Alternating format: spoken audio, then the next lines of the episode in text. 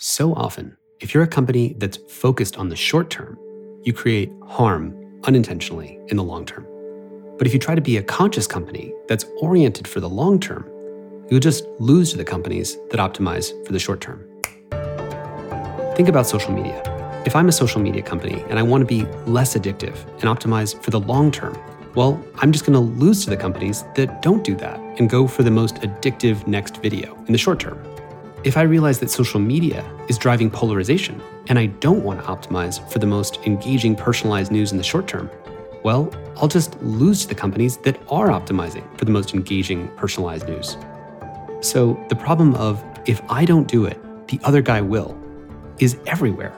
We see it behind what's going wrong in all the systems that are driving harms across the environment, public health, salt, sugar, fat, social media, the race to the bottom of the brainstem, and we call these problems a multipolar trap because it's not up to individual companies to do the right thing.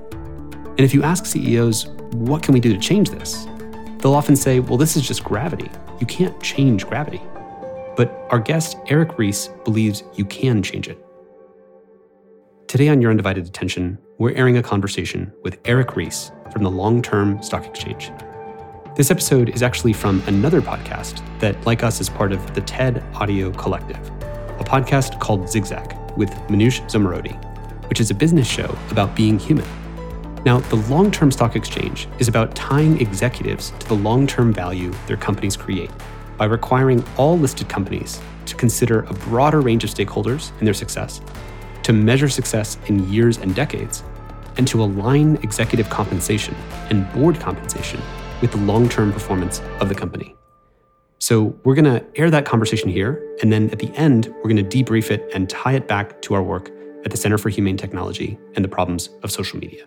So, stick around through the end, and with that, here we go.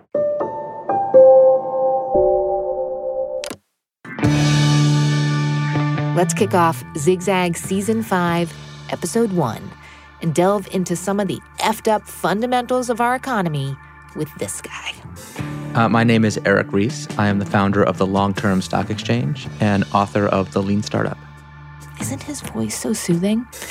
To understand Eric's wild project called the Long Term Stock Exchange, we first need to talk about his book, The Lean Startup. When The Lean Startup was published a decade ago, it changed how the tech industry worked. Want to start a company? This was your Bible. It was a template for making faster decisions about how to build your business. It still is. Terms we all use now, like iterate and pivot. That's lean startup talk. Anyway, Eric Ries pretty much became the king of the tech bros and nerds, or maybe more like the chief tutor.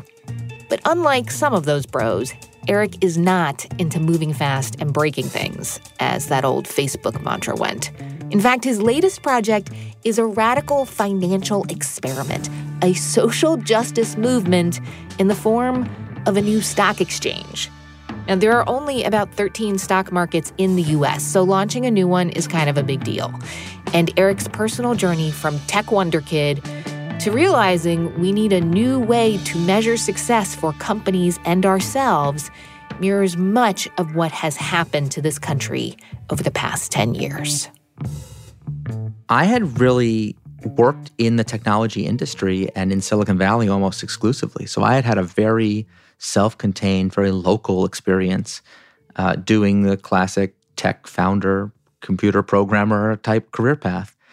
And then all of a sudden, because of the book, I got this world tour. It was mm. it was remarkable how wide the applicability turned out to be of those concepts and the interest all over the world in every conceivable industry in different companies from you know 3 days old to hundreds of years old from you know two founders in a garage up to hundreds of thousands of employees you know nonprofit for profit government agencies you name it uh, there were people who wanted to talk to me about lean startups so my life became very broad. And all of a sudden, I got to kind of go backstage and see how the world really works. It was really fascinating. So, as you were getting your world tour, as you mentioned, presumably you were also seeing, like you've just listed some of the more productive and constructive side of building a company, but I'm guessing that you became more and more aware of some of the more destructive, um, not so societally helpful parts of building companies. So that's a really interesting way of framing the question. So as I went to more and more places and worked with more and more companies, you know, if you talk to any middle manager in any organization of any size, almost anywhere in the world, and ask them, how's it going? What's the health of your organization? You will immediately start to hear about these antisocial problems that their organization has that have their origin in short term thinking and short term behavior. I mean, any of you have had a, if you have a colleague who works a middle manager in a public company, how often do they complain about the quarterly returns and the, the slavishness which which companies are run quarter to quarter, target to target, without the ability to make the long term investments in, in the humanity of their employees? That problem is on everybody's lips. And it was actually a bit of a shock to me.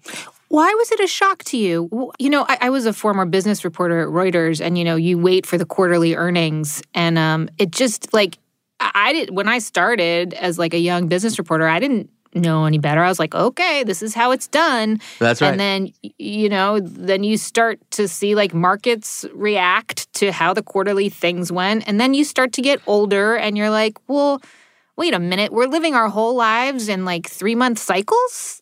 That's how it works? It's almost it's something that our grandparents would not understand. We have gotten used to it through this like slow process of decay. So everyone views it as normal. But if you really think about it, even for a few seconds, like think about how the pressure there is. Think about how sales for everything spike at quarter boundaries. You know, December 31st is always a way better sales day than January 1st. And the unnatural acts that are conducted to make sure that this arrangement happens, are they actually in the enterprise's best interests? As soon as you start to run the company to produce the correct report, the report is no longer useful as a tool of accountability. And then you got to ask yourself, what is it for? So you were surprised by this. Why were you surprised? I guess I had a very Pollyannish, or I don't know what the, what's the right word. I had a very naive view living in Silicon Valley you know, we build great companies. We're building, we all have very much the rhetoric of building companies for decades and centuries, changing the world. That's like almost to the point of cliche. So I just assumed as I went out into the wider world that I just assumed that they knew what they were talking about and knew what they were doing. And then as I met more and more of those people and I saw the look of incomprehension on their faces, we would start to talk about these issues. What can we do? About this problem. Like if you ask even a senior manager, CEOs, boards, what's the top problem afflicting you? The issue of short termism is always one of the top three things they mention. And they'll go on and on about it for hours and hours. But if you say, but what should we do about it? They look at you like you're nuts. Like, well, that's like asking, what should we do about gravity? you don't really do anything about it. It's just a fact of the universe. That's how it is. And I, I, for something, I don't know, for whatever reason, I was surprised by that. I thought that the culture of business at large was that uh, one of a can do attitude and we can change things and things are always improving. And so, why is this one issue, one where we have such fatalism about, especially as I learn more, you see it in the root causes of so many of the problems in the world, you know, around sustainability, around inequality, around inclusion, you know, you name it. Uh, corruption, the like disintegration of social fabric and communities. Is there an example you're thinking of, that sort of like a, I mean, you don't have to name names if you don't want to, but of, of a company that maybe like illustrates this this issue that you're describing? Well, I'll start with the most boring and mundane, but actually the one that would radicalize me first. You would think, with the ideology of business that we have in the 21st century, that companies would continuously invest in innovation, understanding that to stand still in this day and age uh, is to see your profit margins and opportunities be eroded by an infinity of new competitors. And in fact, I get called into companies quite often because they want to make those investments. And the strange thing I learned was companies have this kind of like uh, boom bust cycle they go through where they invest in innovation, they get some projects going. And then the second they have a bad quarter, the first projects to be canceled or cannibalized are the innovation projects. It's like eating the seed corn. It makes no sense. It's it's counterproductive. You may as well not invest in innovation if you're going to cancel it before it's had a chance to run its course. Innovation takes longer than 3 months. So this is like an epidemic in our corporations. And I kept meeting with the people tasked with doing innovation, and I would watch them go through this cycle over and over again. You know, get funding, have their projects canceled, get fired, get hired, go through the same cycle again. It's just it, once you get to see all that stuff up close and personal, it, the, the human cost is what I come back to again and again. It's really painful.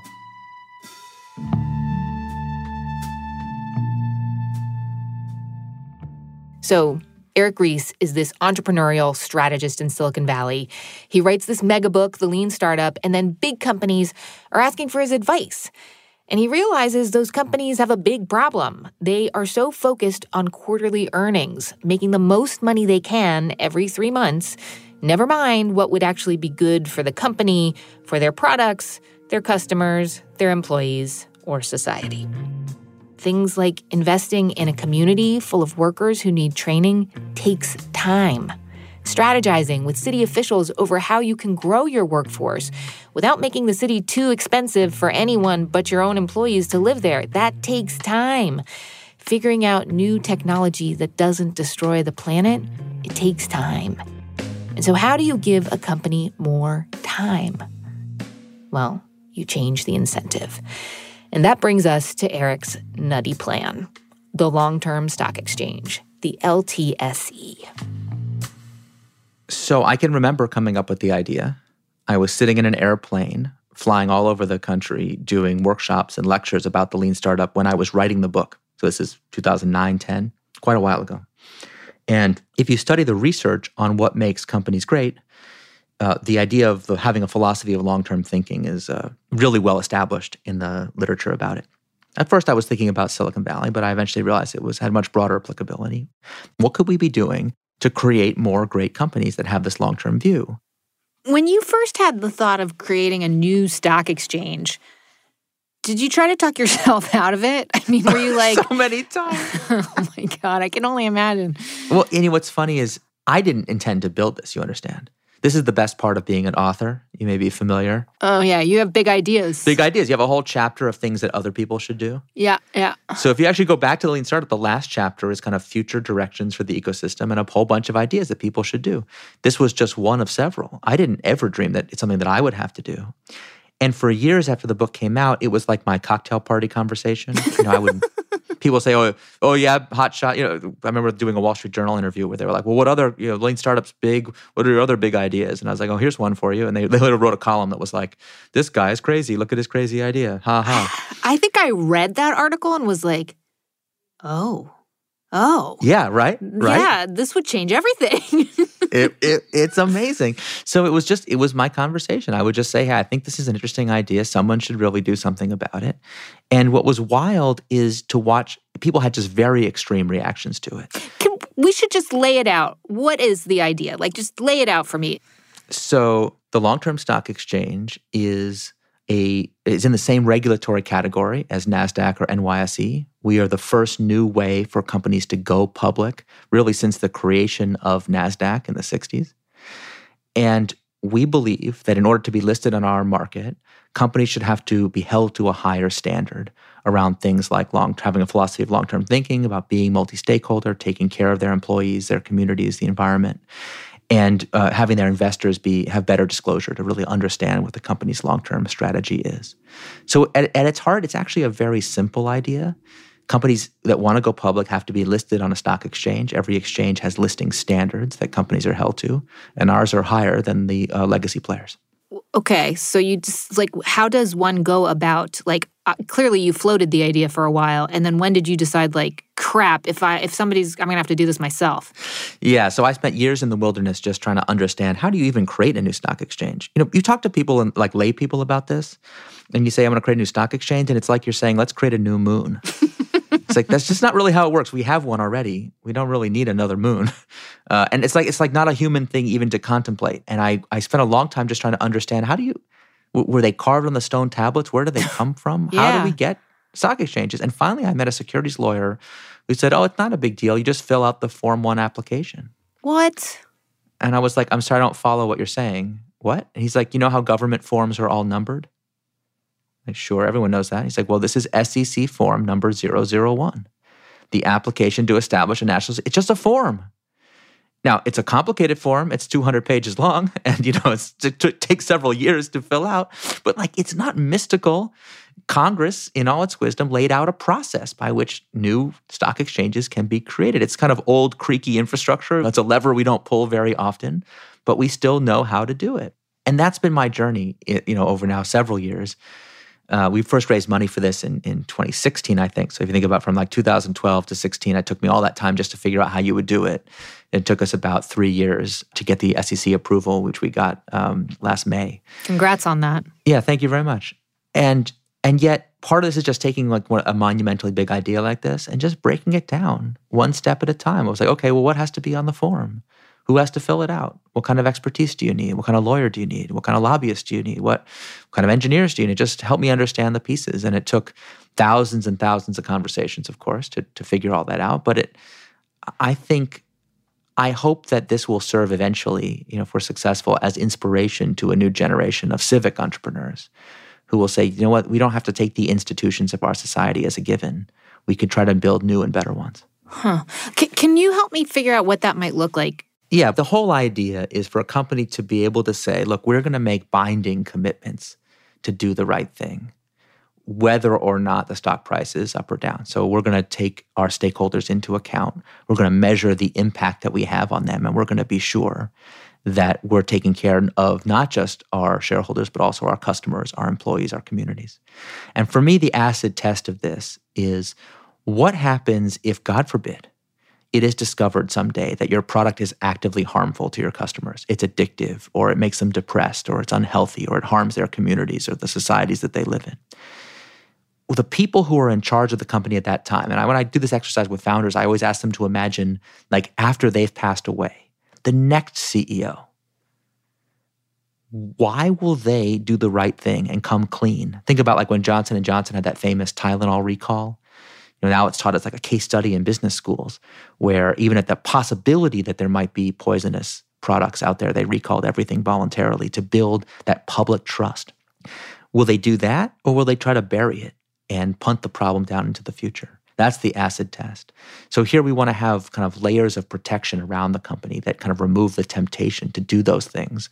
So that then when a company goes to the public and says, you should trust me, I'm here to stay. I will be your partner. I will take care of you. You know, when they go to their employees and say, we'll be a good employer. When they go to communities and to politicians and to all the partners that they have to deal with and say, we would like to be your long term partner. You can trust that we are looking out for win-win opportunities for you and for us that they that any of those people would have any even iota of reason to believe them i remember talking to someone uh, i knew who um, we were talking about someone who was on a board and they had voted for this company to be sold to um, a, a right-wing company and i was like i just can't believe they would vote like that to, to for this company to be sold and they were like well i get it because her obligation is to the board and the shareholders. It doesn't matter what would be good for society yes. or what she thinks is the right thing to do. That's irrelevant. Yeah, and it's absolutely mind-boggling that there are people who that who really believe that that is the right way to run business. So a big part of LTSE is just to say, why don't we partner with the long-term shareholders and figure out with them what's really in the company's long-term benefit. And that's where I think you can reclaim the kind of unity of purpose between corporations and a healthy society. Since for most companies, it's actually counterproductive to harm your employees, to harm the communities in which you operate. That, that can help you in the short term, but we've seen so many examples over the years where that's really counterproductive in the long run. So if somebody listening is like, okay, I, I, want in on this, who, what companies can I invest in if I believe in, you know, this idea of companies that are thinking about the long term effects of the products they make and and the well being of their employees and all those things. We're working on it. We're not quite there yet. uh, you know, I, I like to joke that we have acquired. It's like we acquired the world's most expensive taxi medallion. Uh huh. We've gotten the license to operate this new exchange. We are not yet driving the car around, so we're still in the process of working with the regulators to get the servers and the the infrastructure booted up.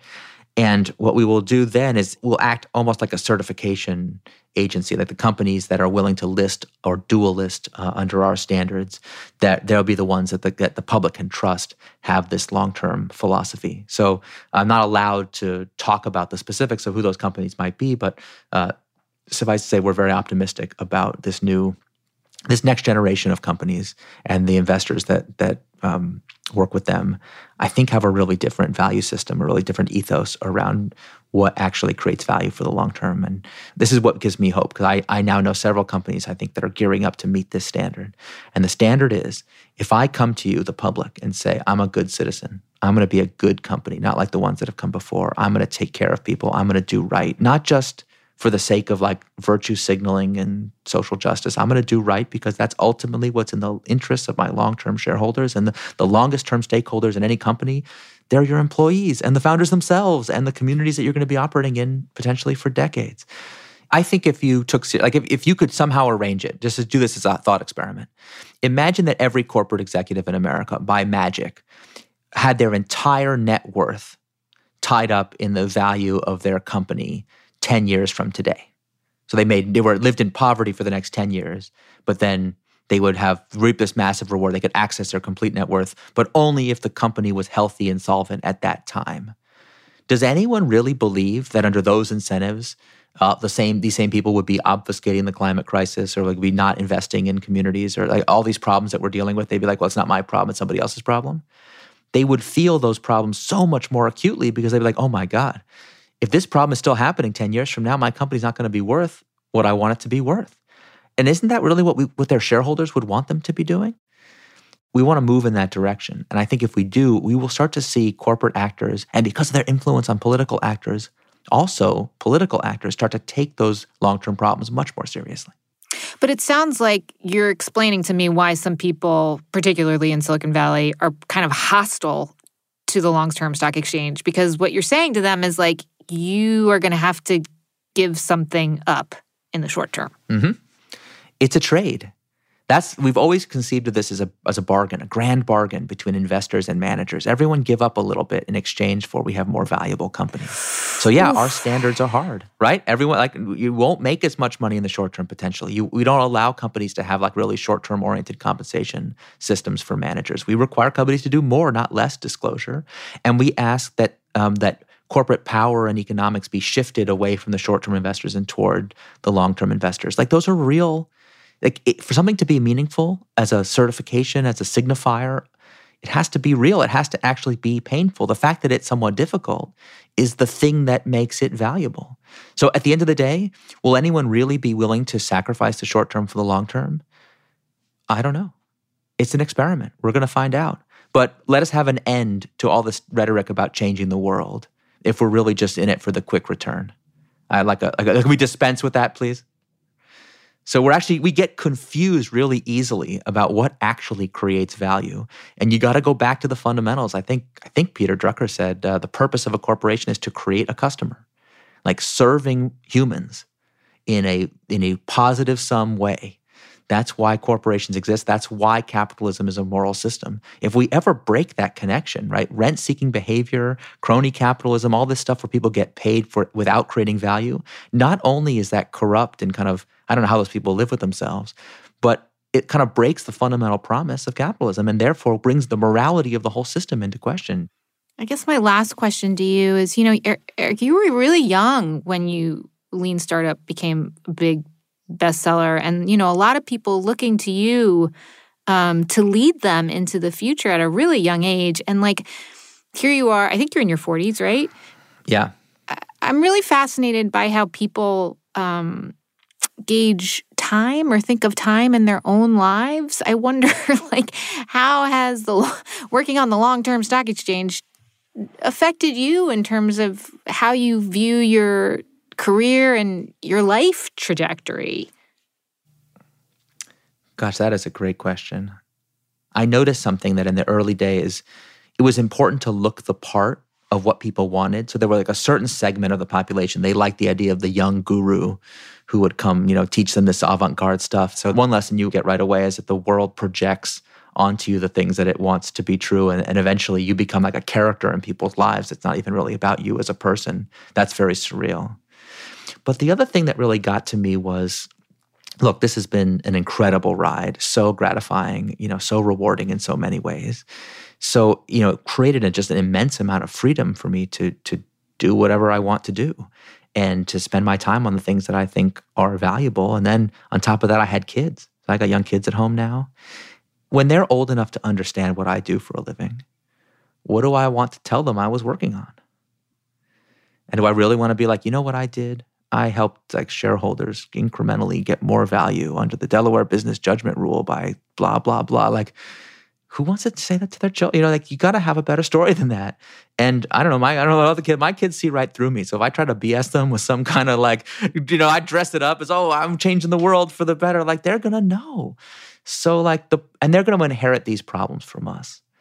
And what are we going to say that we did about those problems when we still had the chance? When when prevention is so much cheaper than mitigation after the fact? Who, which of us is going to be able to stand up and say, "No, I, I gave it my all. I actually tried to do something uh, to address the root causes of these problems." And I don't know about other people, but I just I want to be able to look my kids in the eye and say, "I was on the right side of this one." What do you want to be able to say that you did? Hopefully, if the long-term stock exchange experiment succeeds. Well, it's so funny because people act like it's such an audacious thing and it's so big, but to me, this is just one brick in a new foundation for our civic society. We do not have the institutions that we need to survive the 21st century. Business, nonprofits, and educational institutions, and religions, and governments, and politicians, and everybody rowing together to kind of reinvigorate what it means to you know, to live in a democracy in the 21st century. I don't think the status quo is tenable. So it's up or out, as they say, and I hope I hope this will help inspire people to take those steps.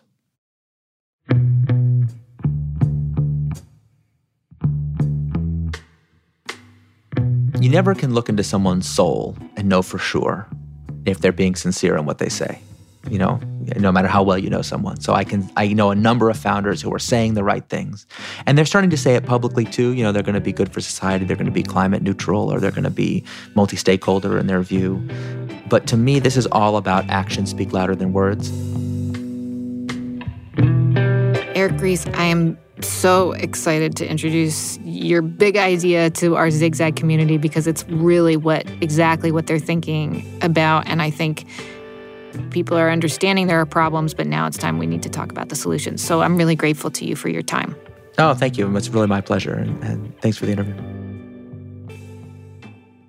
So, how is the long term stock exchange connected to our work at the Center for Humane Technology and the issues that you all know about from the social dilemma?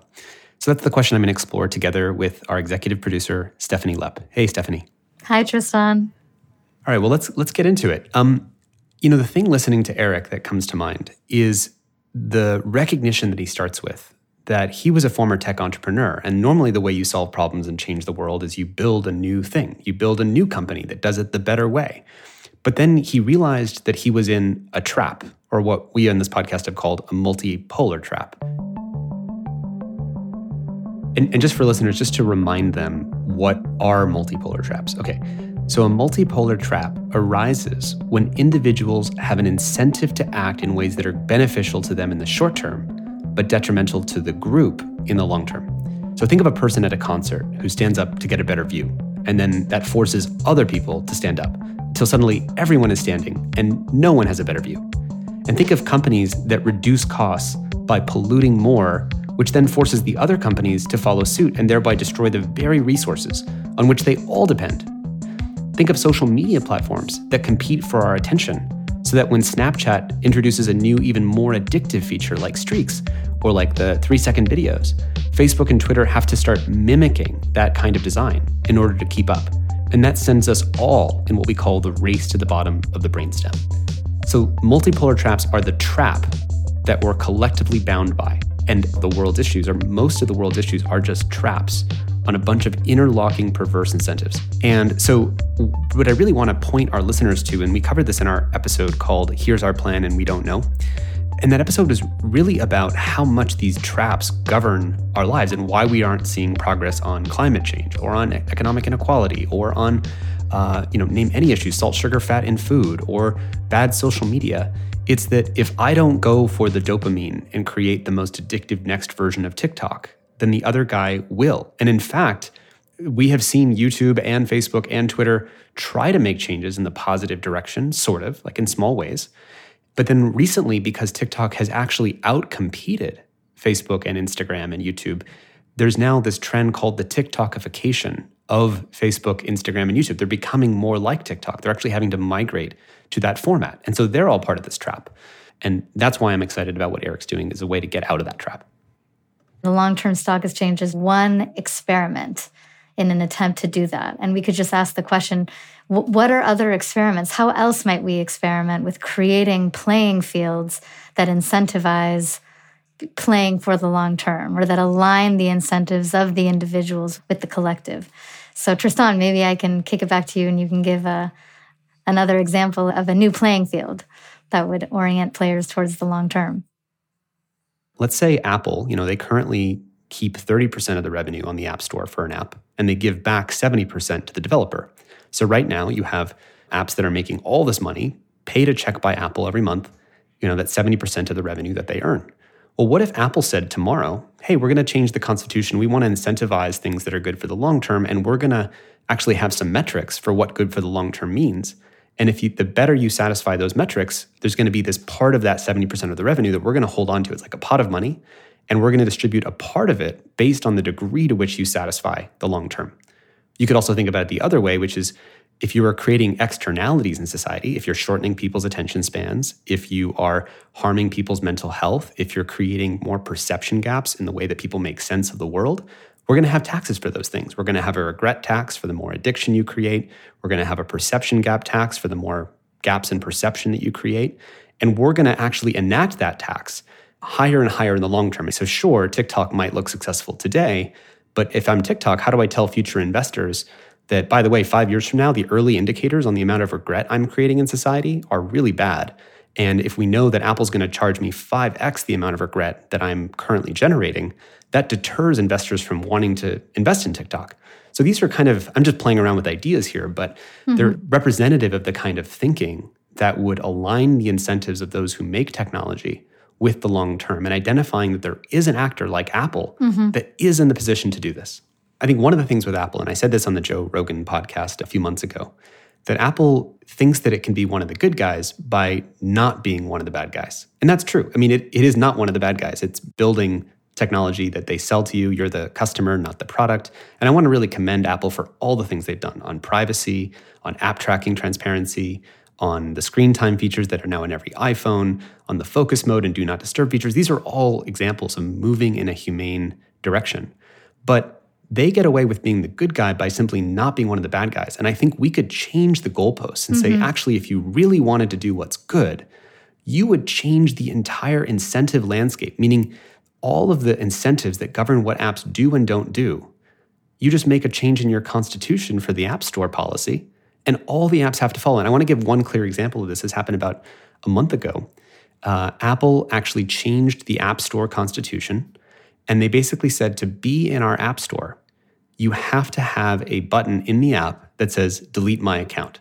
Now, this is a perfect example because if you think about it, if I'm the social media app that doesn't let you delete your account from within the app, and the other guys let you do that, the ones that let you delete the account from within the app are going to lose to the guys that hide it behind seven clicks on the website. So just to make it concrete, you know, if I'm Instagram and I say the only way for you to delete your account is to actually go to instagram.com, log in through a web interface, go seven layers deep into the interface, and then hit delete your account, no one's going to do that, right? But if all apps are required to say delete my account, and that's in the interface, and every app does that, that changes the game. And with one change, they actually did this. So what we want to do is just say, hey, instead of just that one thing, we want you to enact an entirely new digital constitution for a symbiotic, humane relationship between technology and humanity. Hmm. And the way to do that is to account for all the externalities that are currently showing up on society's balance sheet. And it's all the things we've talked about on this podcast. How much regret are you creating in society? How much addiction are you creating in society? How much breakdown of community or sense making are you creating in society? And those are the externalities or the shadow of tech. And the way we help the tech industry incorporate and integrate its shadow and become a better collective tech industry is by making visible those externalities and making sure that preemptively the world knows that the marketplace will value them differently. Amen. And just in case it wasn't clear for listeners, these kinds of rivalrous dynamics, short term games are playing themselves out across industries, right? Obviously, no, not just in tech, hence the long term stock exchange for any company, and, and not even just in the world of business, but we can make a very clear analogy to politics where politicians are just constantly playing the short term game of getting reelected in the next term. I think a lot of what this conversation brings up for me, and I recommend listeners go back to our episode with Daniel Schmachtenberger. You know, we talk about how we can have sustainable, peaceful tribes that are in peace with nature and get their food and lumber and energy in a sustainable way. But the problem is they just get killed by the warlike extractive tribes that grow way faster, get faster GDP, more resources, more weaponry, and they just come and take the sustainable tribe stuff. Think China versus Tibet. You know, China just kind of overpowers Tibet. Uh, and this is true of so many different human experiments at smaller scales is how does the small guy doing the values driven thing actually outcompete the larger guy well we need to change the game so when it comes to this work i think the critique i would have is how do you change the rules for how all businesses compete like what we really want is the long-term stock exchange principles embedded in how the normal stock market works so you know I suspect that it's going to be hard for the long term stock exchange to get the kind of traction that it would need to on the timelines that we have for various problems, climate, existential risk, you know, all the things that we talk about on this podcast.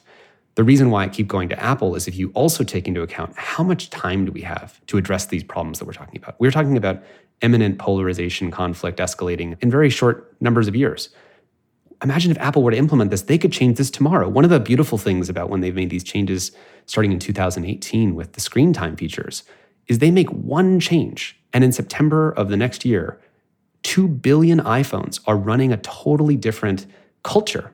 And now there's this phrase called screen time. And now kids are talking to each other about their screen time and they can compare the numbers of their screen time. So they can actually instantiate a new cultural conversation. They can change the app tracking transparency features, which you know, a year ago they launched on the iPhone, and when Tim Cook launched it, he said we can't allow a social dilemma to become a social catastrophe. And that privacy change actually dropped $10 billion a year off of Facebook's profits. And it also dropped their stock price, combined with Frances Haugen coming out, by about half. So they went from a trillion dollar company to about a $500 billion company. These are significant changes, and Apple can make them on the timescales of months and within a year. So out of just pure, you know, logic and practicality, I think this is the move. Yeah. So maybe Apple should join the long-term stock exchange and change its app store and feed multiple birds with there one you go. That's a more inclusive answer. To Eric's point, the other thing that's created by moving to the long term is trust. You can actually hire and retain better employees because your employees know that you're not just greenwashing the story of your company, and we have an entire marketplace that's greenwashing the actual truth. So you have a more inspired and passionate and retained employee talent base. You have a better legacy. You have a better story to tell your children every day. And that's recursively true fractally all the way down to the trickle down effects of the company and everybody working there. So I, I just think that it's a really inspiring option. I want every member of the Apple App Store and design team to listen to this. The Long Term Stock Exchange launched in September of 2020 and current technology companies listed on the exchange include Asana and Twilio. You can learn more about the long term stock exchange at ltse.com. You can find more episodes of the Zigzag podcast at zigzagpod.com. And if you enjoyed this episode, check out our recent episode with Zebras Unite about new ownership and governance models that can incentivize the creation of long term stakeholder value. You can find that episode and our full catalog at humanetech.com slash podcast. I'm Tristan Harris, and thank you for giving us your undivided attention.